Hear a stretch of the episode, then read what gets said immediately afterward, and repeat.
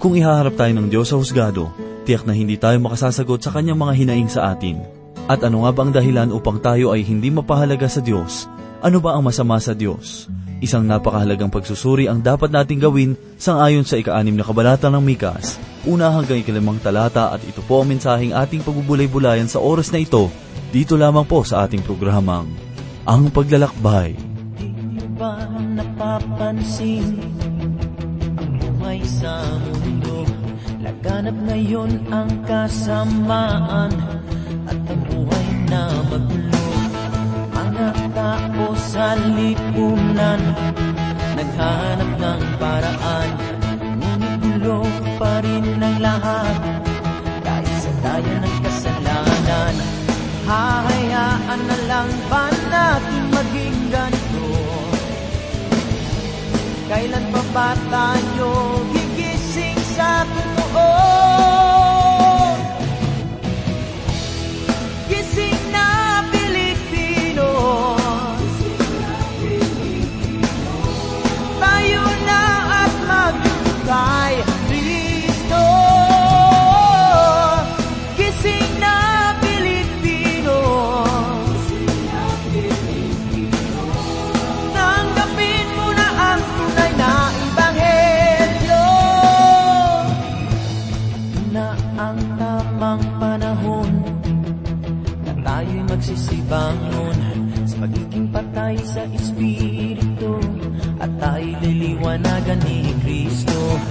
At ang kanyang pangako Na siya'y muling paririto Upang kanyang kukunin ang lahat ng sa kanya'y naglilingkod Hahayaan na lang ba natin maging ganito?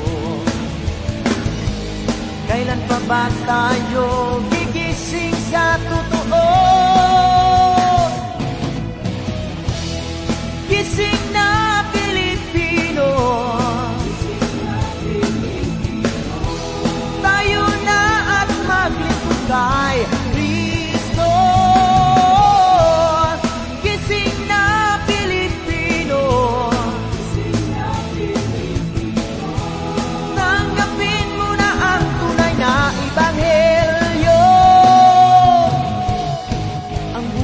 buhay na walang hanggan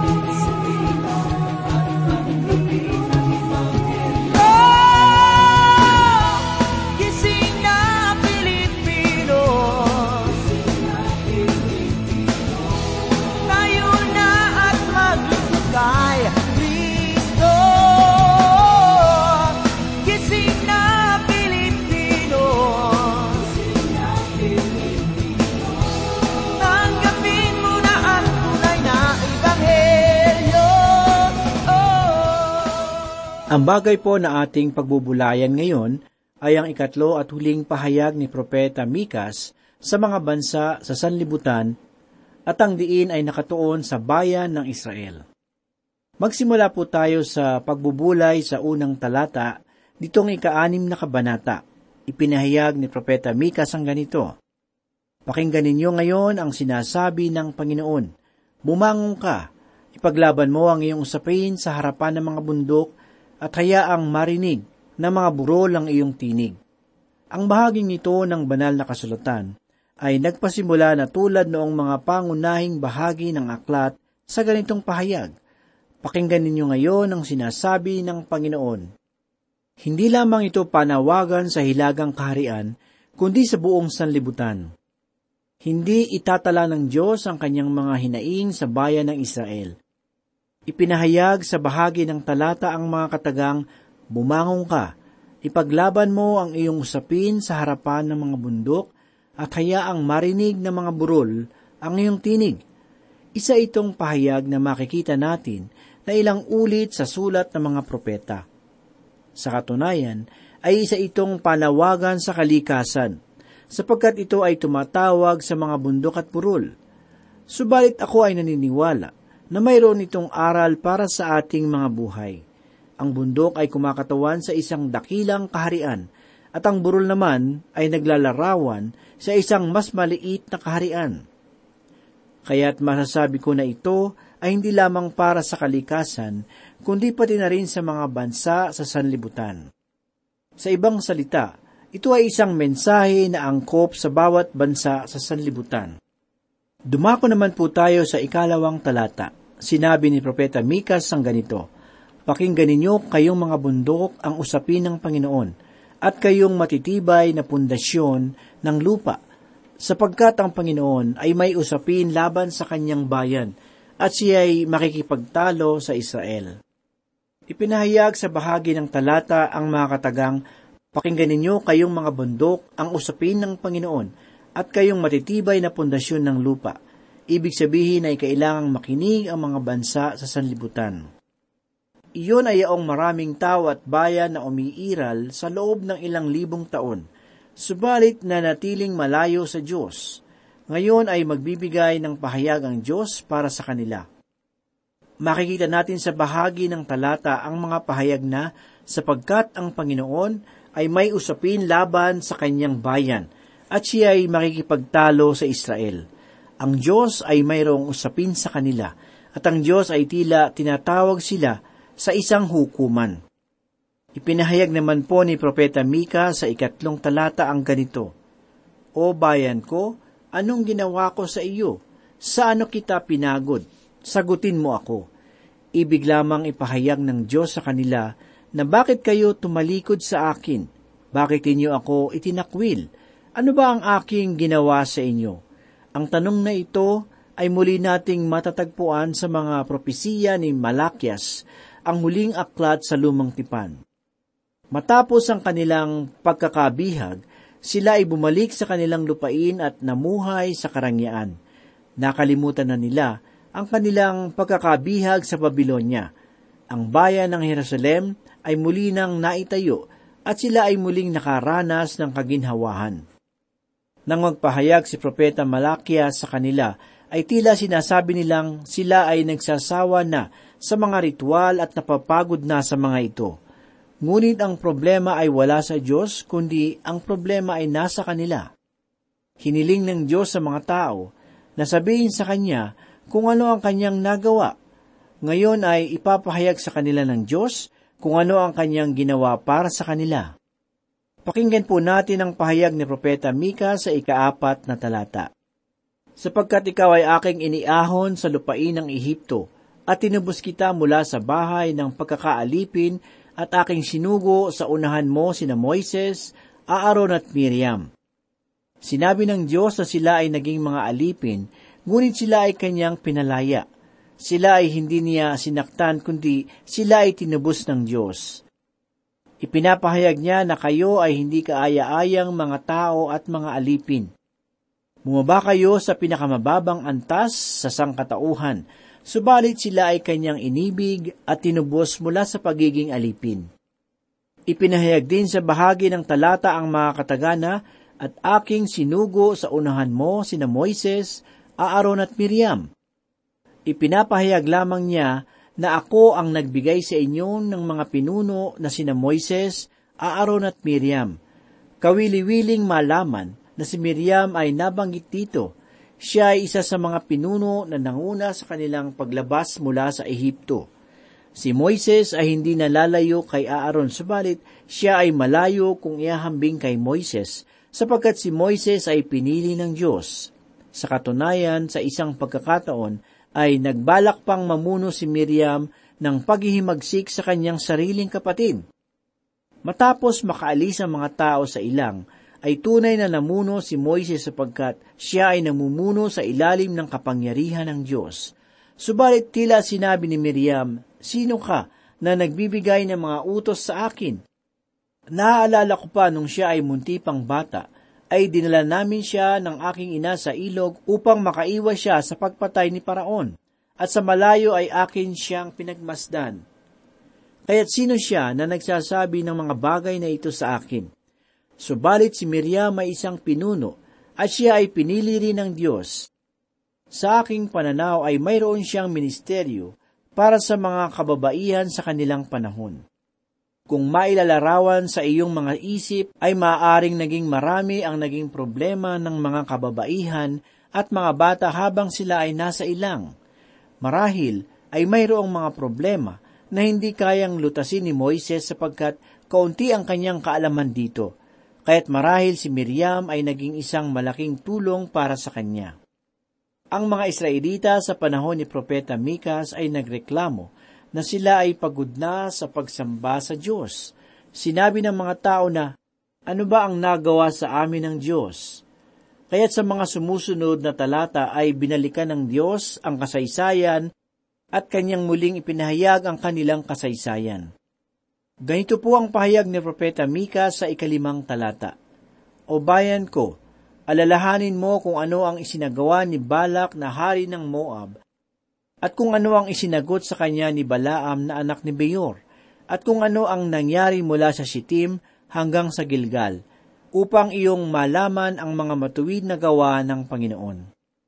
Ang nabasa natin sa talata ay isang paalaala na napakagandang pangyayari na mula pa noong una habang sila ay patungo sa lupang pangako. Kinakailangan silang umikot sa bayan ng Idom sapagkat hindi sila pinahintulutan ng Idomita na dumaan sa kanilang bayan. Ginabayan sila ng Diyos sa kanilang paglibot sa Idom at sila ay humantong sa Moab.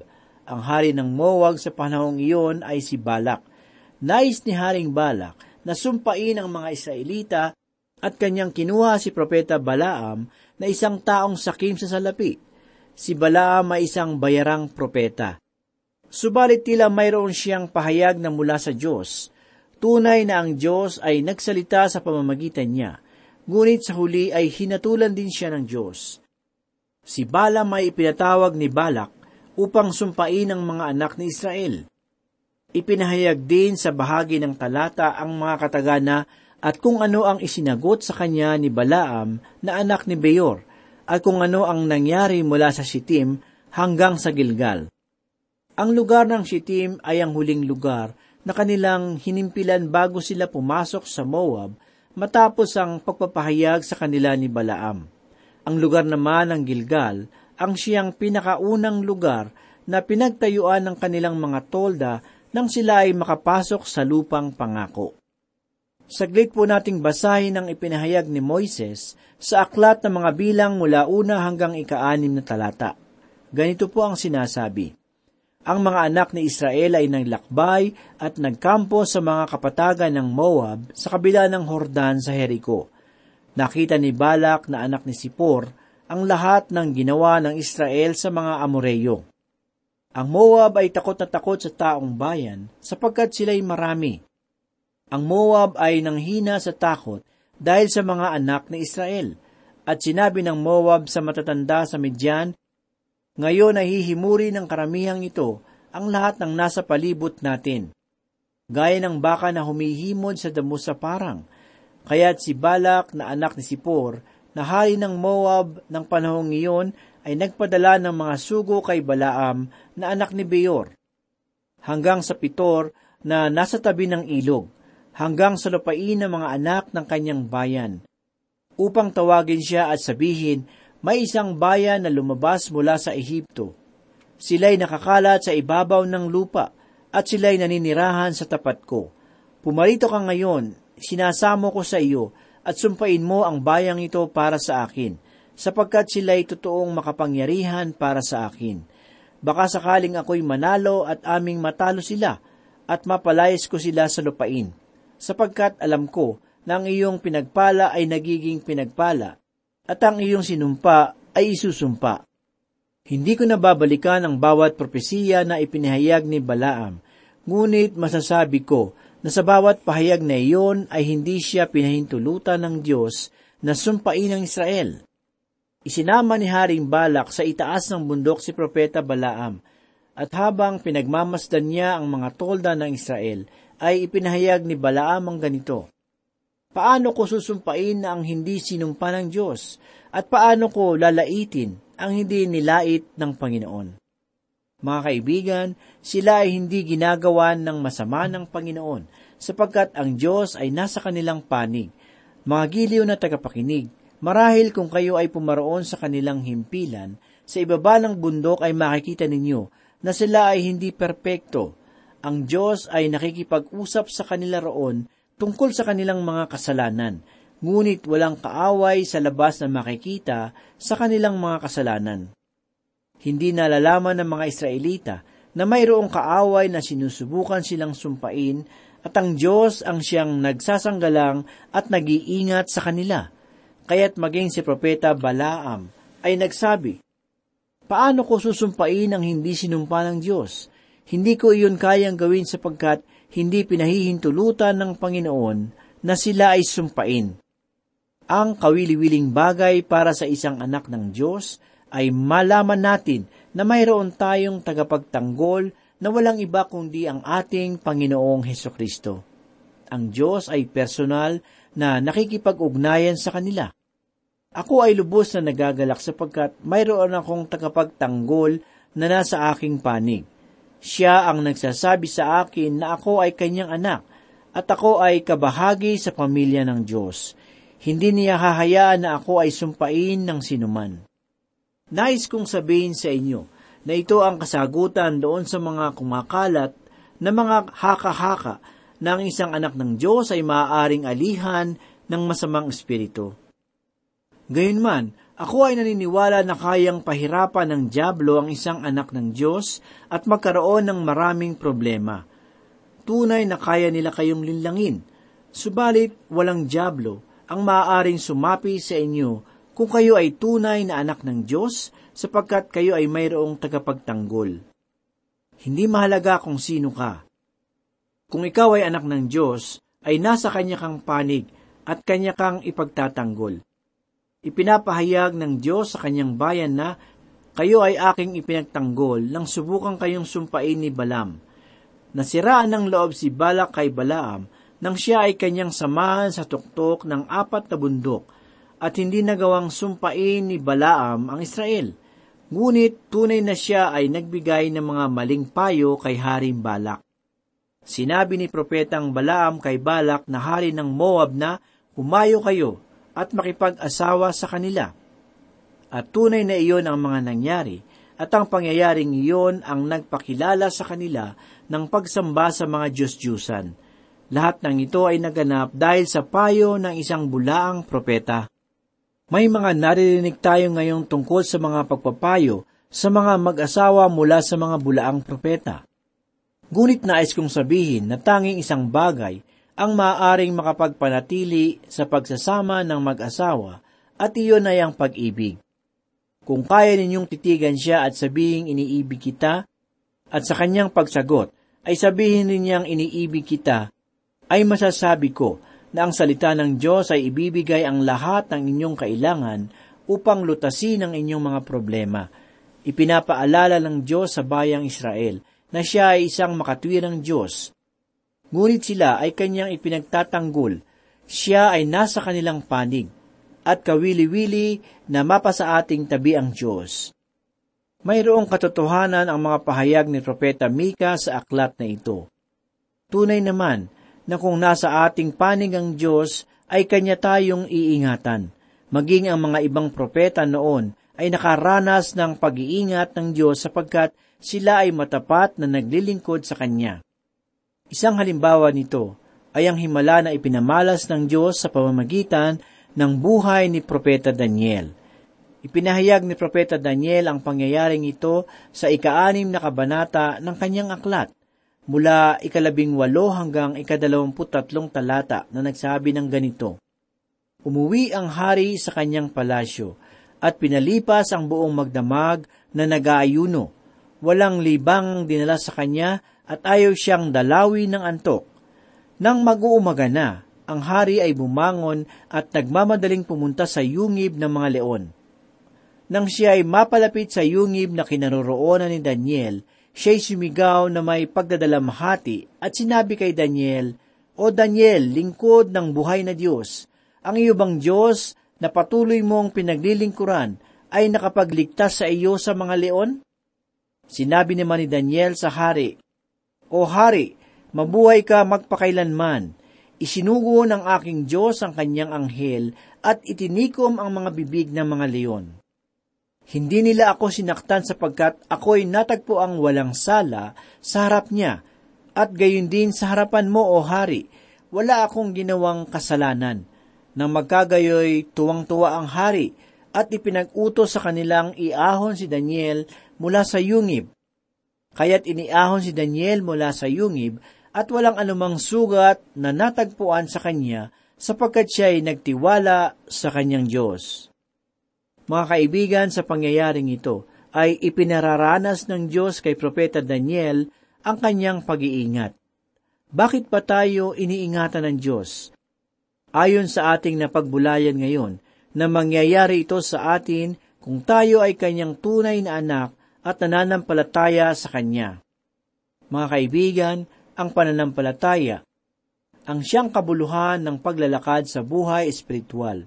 Nais kong basahin natin ang ipinahayag ni Apostol Pablo sa ikalabing isang kabanata ng sulat para sa mga Hebreyo, talatang ika-anim. Ganito po ang sinasabi. At kung walang pananampalataya, ay hindi maaaring kalugdan ng Diyos, sapagkat ang sinumang lumalapit sa Kanya ay dapat sumampalatayang may Diyos at siya ang tagapagbigay gantimpala sa mga masigasig na humahanap sa Kanya. Sa bawat takbang natin sa buhay ay naglalaman ito ng paglakad sa pananampalataya.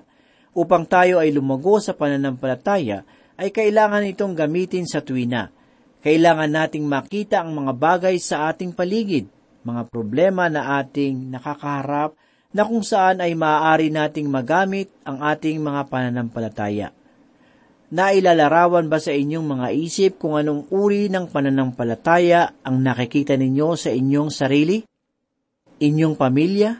Inyong buhay may asawa at maging sa inyong hanap buhay? Nalalaman ba ninyo kung ano ang kalooban ng Diyos sa mga bahaging ito ng inyong mga buhay? Ang kalooban ng Diyos ay lumago kayo sa lahat ng bahaging ito ng inyong buhay. Sa ikatlong sulat ni Juan sa unang kabanata, ikalawang talata ay ganito ang kanyang ipinahayag. Minamahal, aking idinadalangin na sa lahat ng mga bagay ay mapabuti ka at magkaroon ng kalusugan, kung paanong nasa mabuti ring kalagayan ang iyong kaluluwa. Sa nabasa nating talata kanina sa aklat ng Hebreyo, ay marahil makikita natin ang isang bagong pananaw at layunin para sa ating mga buhay at kung ano ang matutupad sa pamamagitan ng ating mga pananampalataya. Nais ng Diyos sa pamamagitan ng pananampalataya na tayo ay mapadako sa kalubusan ng mga bagay na ibig niya para sa atin. Kalakip ng pananampalataya ay ang kasiguruhan at paninindigan. Kung matibay ang inyong pananampalataya, ay mananatili ito sa kahit anumang pangyayari. Ito ay ang pagkakaroon ng kasiguruhan na walang pag-aalinlangan na ang Diyos ang siyang bahala sa lahat ng mga mangyayari. Ang salitang pag-asa ay tumutukoy sa panghinaharap. Kailangan nating tanawin ang kinabukasan kung ano ang kanyang gagawin at hindi ang ating mga kakayahan. Inihahanda tayo ng pananampalataya sa paglalakbay imbis na sa takot, dahil sa kasiguruhan natin na kayang pamahalaan ng Diyos ang lahat ng bagay. Ang pananampalataya ay nakatuon sa mga bagay na hindi nakikita. Ito ay pag-iisip na lagpas sa mga bagay na ating pangkaraniwang inaasahan. Ang paglakad sa pananampalataya ay matatagpuan sa pagtuon sa kaisipang espiritual. Ang pangkaraniwang tugon sa isang pangkaraniwang pangyayari ay lutasin ito sa isang makalamang pamamaraan, subalit ang paraan na iyon ay hindi patungo sa kapayapaan. Nais ko na saglit nating basahin ang ipinahayag sa ikawalong kabanata ng sulat para sa mga taga-Roma. sa ikalima at ikaanim na talata ay kanyang sinabi, sapagkat ang mga ayon sa laman ay nagtutuon ng kanilang isipan sa mga bagay ng laman. Subalit ang mga ayon sa Espiritu ay sa mga bagay ng Espiritu, sapagkat ang kaisipan ng laman ay kamatayan, subalit ang kaisipan ng Espiritu ay buhay at kapayapaan. Paano ka mananatiling taong may pananampalataya kung ang bawat bagay sa paligid mo ay nagpapahayag ng kawalang paniniwala at pag-aalinlangan? Tayo ay nabubuhay ngayon sa isang negatibong sanlibutan. Ang pag-aalinlangang ito ay matatagpuan natin araw-araw sa mga taong nakakasalamuhan natin. Sila ba ay ating nakukumbinsi o tayo ang kanilang nahahawahan?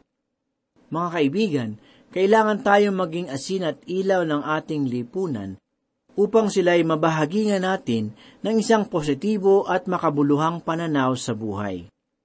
Kaya't sikapin natin na mapatatag ang ating mga pananampalataya sa pamamagitan na rin ng ating pagbibigay ng ating buong buhay kay Heso Kristo. Nawa ang Espiritu ng Diyos ang siyang tumulong sa atin upang tayo ay maging matagumpay sa ating mga espiritual na pamumuhay. Manalangin po tayo. Salamat muli, Panginoon, sa pagkakataong ito. Salamat sa iyong mga salita na muli ito ay nagbigay ng pagkain sa aming kaluluwa at muling nagpalakas ng aming pananampalataya. Muli hinihiling namin, Panginoon, na gabayan mo po kami sa bawat sandali ng aming buhay at gawin mo po kaming buhay na patotoo sa mga tao na aming nakakahalubilo. Ito po ang aming samot dalangin sa pangalan ni Jesus. Amen. Mayroon akong nadaramang panlalamig may init at sigla. Ngunit parang mayroong pagbabago